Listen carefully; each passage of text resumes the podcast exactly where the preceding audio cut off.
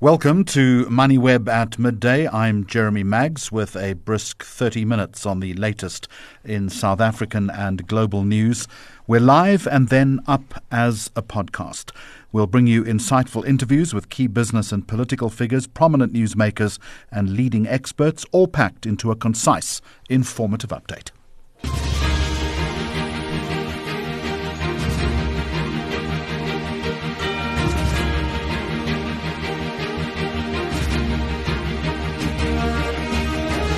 It's Wednesday, the 17th of January. Coming up, the high cost of the Transnet coal line collision. The high school year starts plagued by logistics problems, parents of pupils being warned about the dangers of social media abuse. Another high profile DA member quits, and why Apple has upended Amazon's top global brand ranking.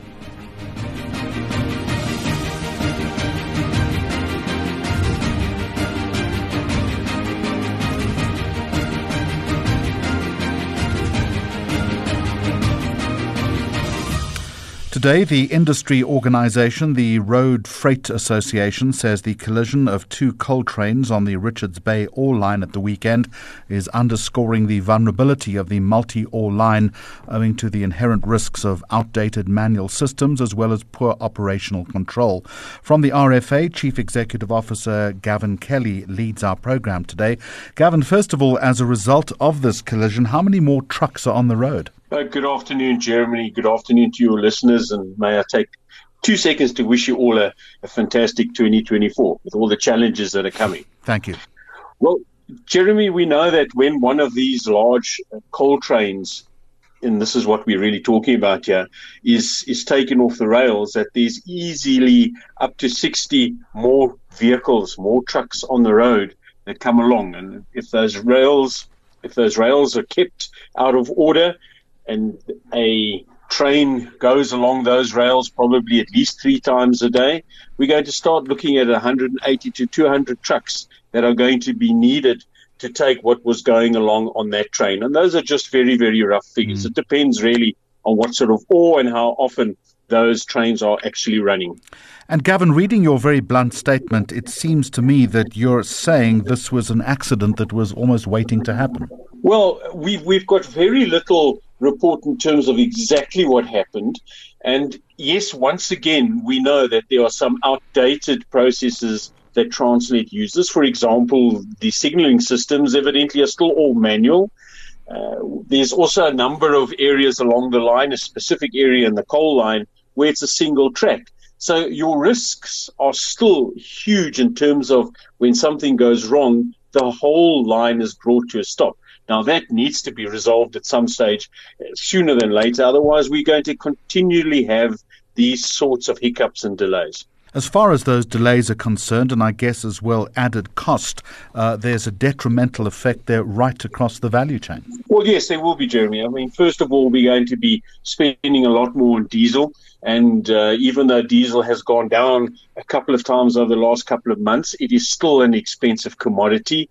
We use the roads. There is a fair amount of road wear. That means maintenance will have to be uh, looked at again and, and probably more maintenance done.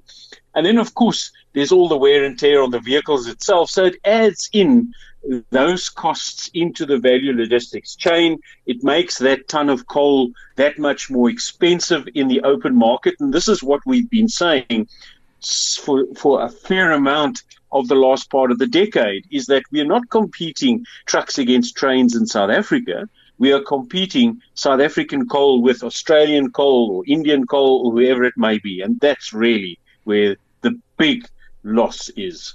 As far as the investigation is concerned, and notwithstanding your comments that we still know very little about what actually happened, which is quite extraordinary in itself, what do you think the immediate priorities of this investigation need to be? Well, as always, Jeremy, you need to find out what was the root cause, not not what the symptoms were. So now we've got a couple of, you know, railway wagons lying around, and we're going to fix the railway line itself. We've got to find out what caused this. And there are some various interesting statements. One of them coming out from, from some sources of media is that it was a, a load shedding uh, issue. Now, how that contributed? I'm not quite sure. But that's what we've got to do. We've got to find out why it happened, and then more importantly, how do we prevent that from happening again? And, and if it's load shedding, of course, we all know mm. what we need to do in terms of that. But if it's something else, if it's if it's weak rail lines or there are bent railway lines, then is the process of checking, and I'm just using that as an example, please, is the process of, of checking those lines on a regular basis in place. So it's finding out what went wrong, fixing it, of course, but how do we prevent it from happening again? Gavin Kelly, in terms of keeping the supply chain supplied, I guess, how difficult at this point will it be to switch from rail to truck to ensure that there is uh, seamless delivery? Well, once again, that's not a tremendously difficult thing to do because you can have the trucks arriving at the point of dispatch, so where the mines are. That is is not too difficult. But the problem is, and this is why we've got such queues at the port at Richards Bay, is because Richards Bay Coal Terminal, as it's commonly called, was developed to receive the coal and the ores by train. It's got a dedicated system in the port to offload those trains. It's quite an, a, a very ingenious process.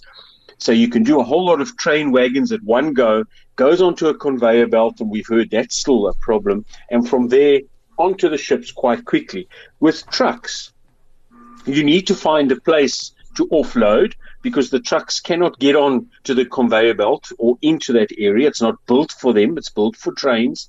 They will very quickly destroy whatever railway line is there because you would have to drive over them. So the challenge really is offloading the coal. And that is what has given rise to these huge queues of trucks outside the port of Richards Bay because they cannot get in, easily offload the coal into a system that gets it onto the ship quickly and out again. So it's whilst it's easy to load the trucks at the mine, if we use that example, it's not so easy to offload them in an efficient manner at the port itself. Gavin Kelly, thank you very much indeed. You're listening to MoneyWeb at midday. The school year starts today, and all indications are suggesting it's going to be a tough one. Many Gauteng parents have been queuing outside district offices for placement for their children. There have been problems with the supply of learning materials in KwaZulu Natal and in the Western Cape. Officials there are trying to process hundreds of applications. Elijah Mhlanga speaks for the Department of Basic Education and joins us now. And first up, it seems there are logistics issues across multiple fronts. How are you assessing it on day one? Jeremy, you're correct. Those challenges are real, but uh, we are not surprised by them. We picked up already late last year that there were going to be these challenges. There were some reported delays regarding the procurement of uh, material in KwaZulu Natal. The Department of Basic Education communicated with the Provincial Education Department. They needed to move with speed to resolve this one. We saw the Department of Education in KwaZulu Natal last week issuing a notice to schools that the department would send money directly to schools for them to be able to buy what's required mm. so that uh, learning and uh, teaching can commence in earnest on day one today. We hope that is happening. We know it could take a few days, but we've given them at least the first 10 days to resolve all those matters. Same applies to the issues of admissions. The MEC was looking into this matter late last year and he issued a statement to parents that they would be assisted. And he reported today that uh, a large majority of them have been assisted. Those that are still waiting should go to the district offices for assistance. Yeah, Western Cape is going through the same issue as well with placed learners uh, still uh, seeking spaces in, in the schools, but that too is being addressed. The MEC there has indicated that one of the issues they're trying to resolve is making sure that they accommodate all the learners that are descending on the province. So they are building schools and uh, that's on a medium to mm. long term, but immediately they're providing mobile classrooms to assist. It does beg the question why year in and year out the application process remains such a big problem in some provinces. Jeremy, we have a huge number of people who come into the high demand provinces like uh, KZN with people from Eastern Cape, in the eastern part of the Eastern Cape coming to KZN to Durban in particular, and others going to the Western Cape, and the rest coming to Gauteng. So the urban areas are always overcrowded as a result as in our schools. The difficulty is that you don't know how many people are going to suddenly appear you go to the Northern Cape, they say the same thing in Kimberley. They're talking about 20,000 people who suddenly appeared from nowhere without prior notice. Mm. So even if you had done your work to plan based on the admission process that commences early in the year in March, you collect your numbers, finalize them, but then you'll be surprised by a large number of people that you didn't know they were coming. That is what makes the job very difficult. The surprise factor is concerning, though. Does that not indicate poor forecasting? You could focus 2% and then you've got 12%. It becomes a big problem. When you procure, you have a little bit more, but you don't know how much more to get as reserves. So it's a problem. But at the end of it, it's not an education issue.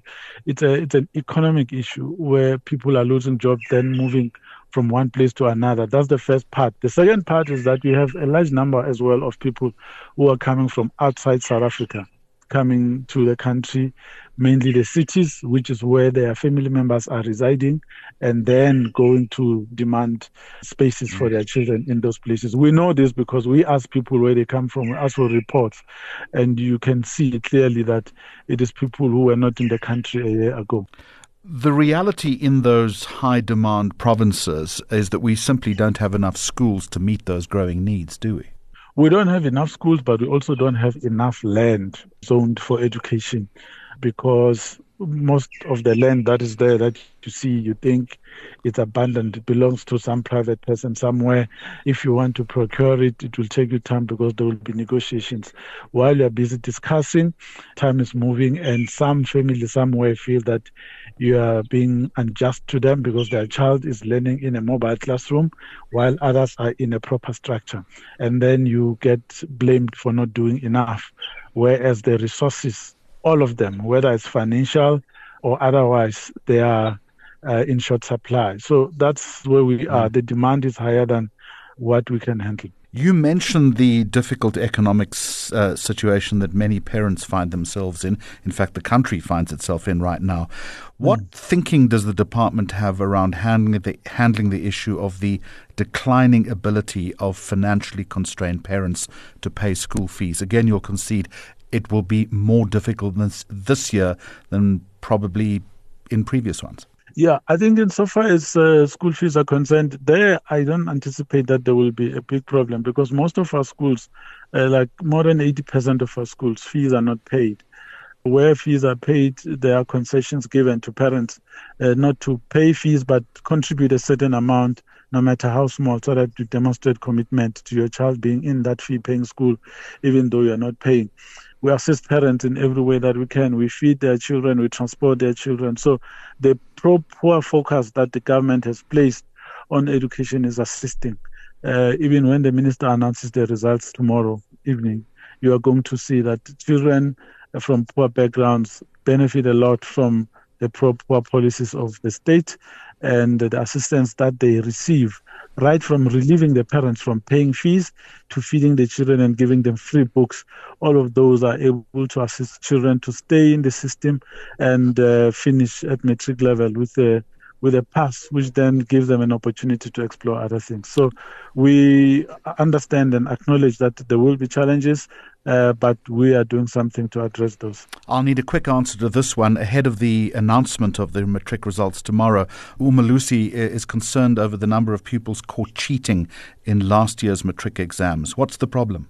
The problem could be in the schools where people are not teaching. When they see the question paper, they panic and then they uh, try to assist their children. Group copying cannot happen without assistance from a person who believes they have better knowledge of what you are tackling in an exam situation. Thank you very much. All right, so as the school year begins in South Africa, parents, educators, and students are, or at least should be, increasingly aware of the digital world's influence on young minds. And I want to briefly explore the dangers of social media as the school year starts. And to help us navigate through that is well-known media lawyer Emma Sadler. Emma, first of all, first of all, as as I'm talking to you, I also have my Facebook page open, and I'm seeing screeds of pictures that proud parents have posted of their children. Are there risks attached to that? Well, it's a conversation that happens at this time of the year every year. And yes, there are risks. I think there's a lot of scaremongering that goes around. And I think that um, you do get the people who say that, oh, you know, if you post pictures of your children, they're definitely going to get kidnapped. Um, you know, I think that it's all really just turns on becoming more and more aware about the digital world, where our content lands up, and, and what happens to it. Why after so many years, are we still having this conversation? Where is the deficiency when it comes to awareness? Mm. So I think that you know the, the, old school reasoning is to be very aware about your child's real world safety. Um, you know the idea that if you are sharing which child, which school your child goes to, the name of your child, that a stranger could arrive and say, "I'm here to collect this person," and your your mum sent me. Um, you know, there are those real world dangers. I do think that they're often overstated. But you know, Jeremy, for me, the most interesting thing and the big change from where I've spoken about this issue in previous years is the emergence of AI technology, the emergence of deep fakes, the idea that you can cause extraordinary harm to somebody as soon as you've got just a photograph of them.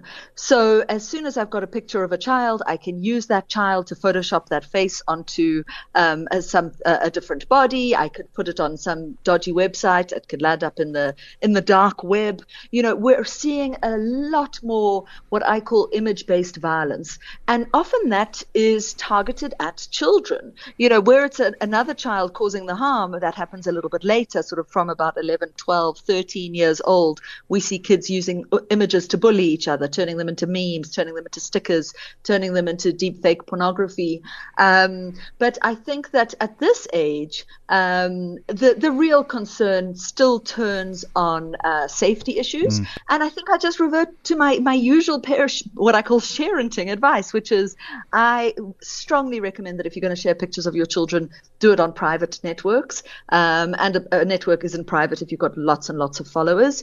Um, so be cautious about who you've got following you. Hide identifying information as far as possible. You know, I certainly wouldn't put pictures of my child's passport uh, uh, or, or a birth certificate on social media because identity theft is real.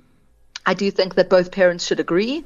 Um, you know, so particularly where there's been, for example, an acrimonious divorce, and one parent wants their child to have no digital footprint, and the other parent wants their child to be posing with them in their profile pictures on dating websites. I do think that there should be agreement on that because I do think it's quite a serious decision that affects the child.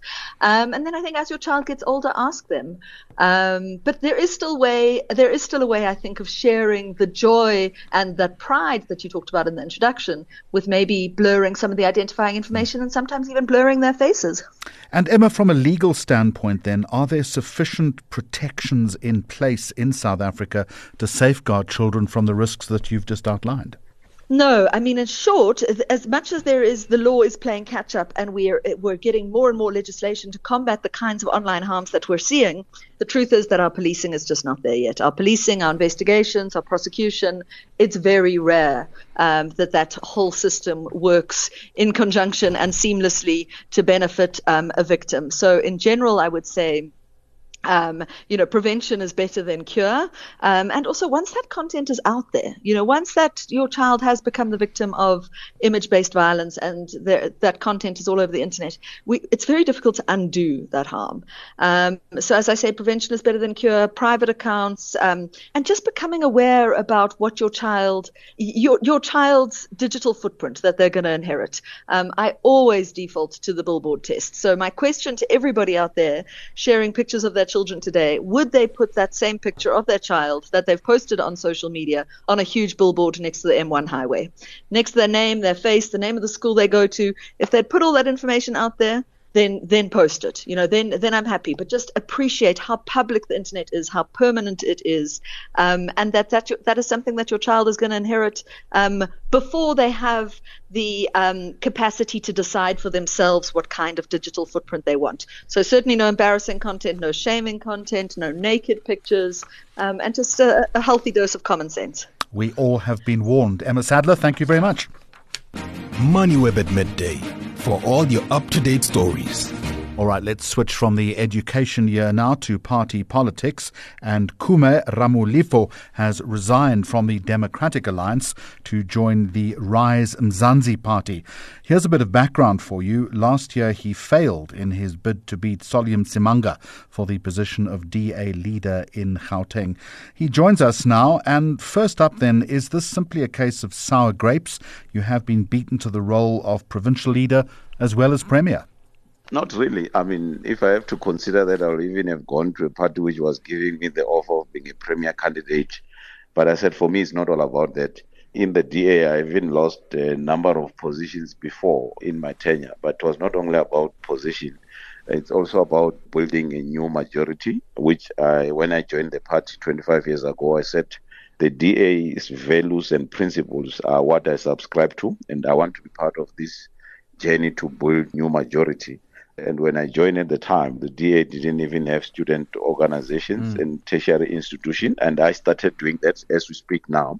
You have got, you know, DASO, which contests even in, I mean, SRC election across all our tertiary institutions. And uh, further than that, when I left after graduating, I said I want to build structures in, you know, different areas. And as we speak, if you go to DA events, you'll see that we fill buses which we never had before. So there was a moment which I had an opportunity to make a meaningful contribution, changing the party ways of doing things uh, from the constitution selection panel processes, building capacity to candidates. So there's a lot of things which I have done to make sure that we change the party to change, uh, I mean, to, I mean, reposition itself and take a different direction including looking at you know preparing ourselves to govern. You know, very uh, played a I mean instrumental role identifying individual candidates, making sure that we prepare ourselves. So there are a number of roles which I've played. For me, I played them without necessarily occupying a particular mm. position. Obviously, if you occupy a position, it also becomes much easier when you put certain ideas in place. It becomes much easier to right. enforce or implement. Yet, yet something, yet really something has, yet something has changed in those 25 years. In fact, you're quoted as saying the Democratic Alliance is a dead party. What does that mean, and, and what has altered your perspective? the focus has changed. For example, you know, when we're going to the registration weekend last year, uh, we all advise that the priority focus are all the wards where the DA has got 50% of votes in 2021. Uh, other areas where we got less than 50% are not priority, so we should not bother. There's not much, I mean, needed from us. I, I mean, was a political head in an area where you know we building the organization to gain support from zero based support. And we felt like that's the direction the party must take. Because when you talk about building new majority, for me, it means that you must go to areas where you never existed before. And that journey has started, as we can see, the type of activists who are more prepared to come and work voluntarily to assist the DA to grow. But the moment you start saying that is no longer going to be the case, it also have uh, implications when it comes to decision making process. For example, the DA uses the votes as a way to determine decision making representation. Like for you to serve in federal council, there's a portion which is determined by how many votes you got from your region, how many votes you got from your province. Then you get allocation in terms of uh, number of delegates who will serve there when you go to your conferences, you look at fifty percent. I mean, all, all of this, all of this, all of this is process and procedure, but that doesn't necessarily explain your description of the party as being dead. It does, in the sense that you are simply saying that these people who are supposed to be going out there and assist the party to grow, uh, there's no need for them anymore. That is the implication of what actually this is saying. I mean, is saying you're taking that all the resources which you have, you're saying, no, these resources must be put aside. They will only be going to 50% rich areas. So those other areas where you know you are starting to show that you are growing or you have grown and uh, dropped are not necessarily priority. Like you know your El Dorado mm-hmm. Park, mm. your Lenasia. These are the wards or areas where in 2016 we have done very well, but 2019 and 2021 we dropped. But now I know, uh, I mean, when I was still involved, I said we need to prioritize wards based on different strengths and capacity. We used to classify them and say these are your marginal wards. And, and you're saying, and you're saying no one was, li- you're saying no one was listening to you. There were. There was no. I'm saying uh, before. That's why we managed to get into that market. But now they're not. That's why we. Ma- now they're saying no. This is not the direction we're taking. All right. You also say And that the I'm DA sure needs a leader of- with integrity and credibility in Gauteng. What is lacking with the current leader and integrity and credibility? I made a reference and I said, this is what our principles and values are saying. And I said, when we have individuals, especially from the ANC, who are alleged uh, of mismanagement or corruption, uh, we're very quick to say we're going to open case against them. They must be suspended. They must be charged, uh, which is due process, which you all need to adhere to. But when it's one of our own, we turn a blind eye. I cited an example and say we've got the the leader in the province, Solly Msimanga, who was involved in allegations of about 12 billion plus uh, regarding Glad Africa tender when he was a mayor in Tshwane. The DA kept quiet, never even raised anything about it, despite the fact that there were issues raised and referred to them to say, can you look at this matter? Then there was also a video which went viral where he was, I mean, pleading, also an exchange of words saying, I need my money, you owe me. Still, when you're a leader of integrity, you also need to right. I mean, examine that and say, what is going on here? Is this not bringing the name of the party into disrepute? So I'm saying those type of cases, when it involves one of our own, you know, we no longer talk about, uh, you know, those principles. But All when it's somewhere else, we all jump. So those are some of the things which I was raising and say when we are part of principles, it must not be looking at whether it's Jeremy or it's Khume. If it's a principle, it must be a principled All right. issue, and I'm- we must, I, I mean, approach it in that way. I have run out of time, but thank you very much for the explanation. Khume Ramulifho, I appreciate your time. You're listening to MoneyWeb at midday.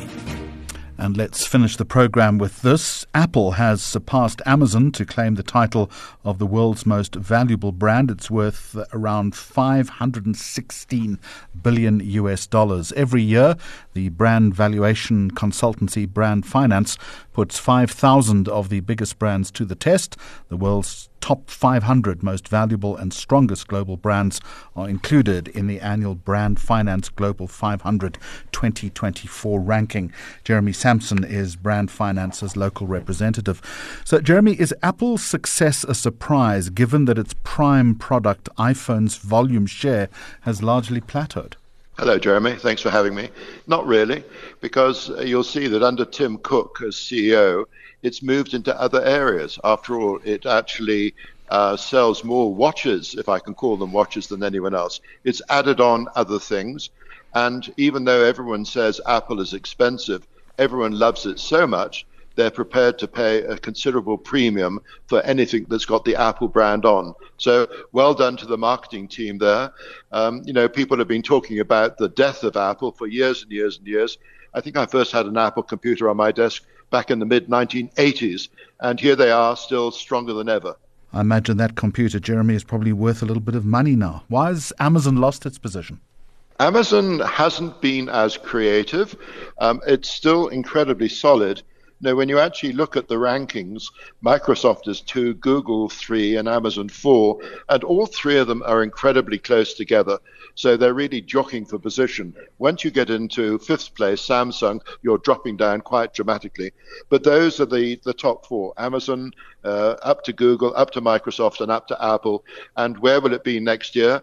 You know, we already know that this year, the market cap of uh, Microsoft has got on top of Apple for the first time, and they are the two biggest companies on any stock exchange. If you and I had had this conversation two years ago, maybe even a year ago, and we'd mentioned the brand Nvidia, um, I don't think either of us would have known what we were talking about. Yet here's a brand that's value is up 163%. What's all that about?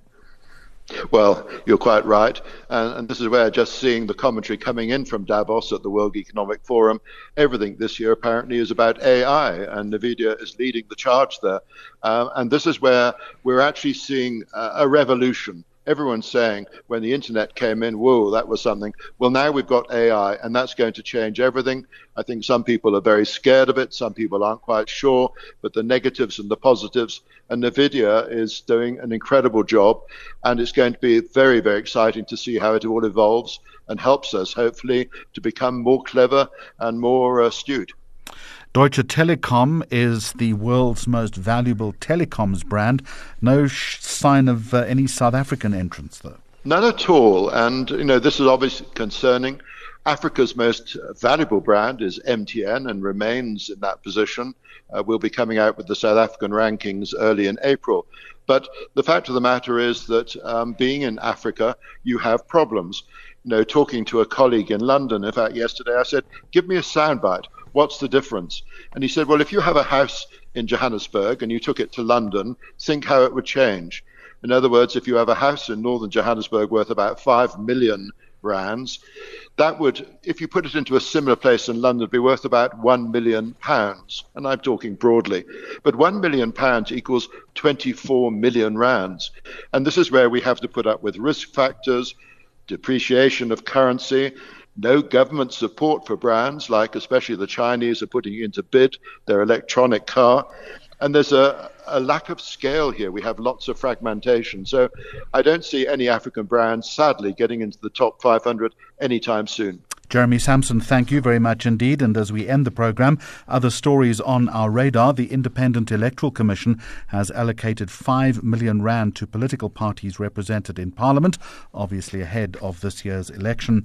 And News 24 is reporting that the Port of Maputo has increased volume by 16% to record 31 million tonnes as more exporters seek alternatives to South Africa's Durban and Richards Bay ports. That's where we'll leave it. MoneyWeb at midday. We are live at noon weekdays, then up as a podcast. Thank you for listening and goodbye.